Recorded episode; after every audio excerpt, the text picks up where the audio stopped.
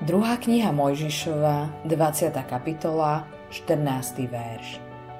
Nestudzoložíš. Studzoložiť znamená mať sexuálny styk s niekým iným ako so svojím manželom alebo manželkou. Podľa pôvodného textu toto prikázanie znie takto. Nezlomíš manželstvo. Aj keď sa v dnešných prekladoch uvádza forma nestudzoložíš, nie je to oslabenie či zjemnenie prikázania.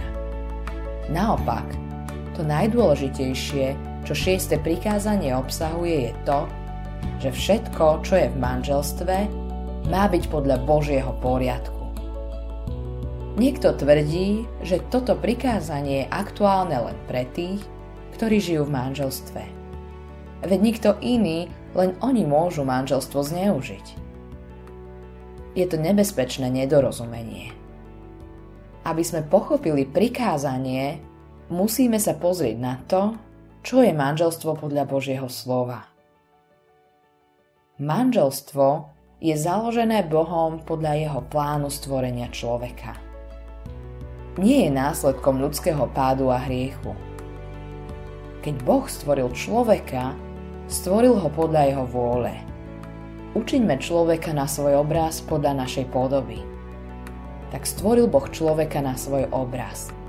Na Boží obraz ho stvoril. Ako muža a ženu ich stvoril.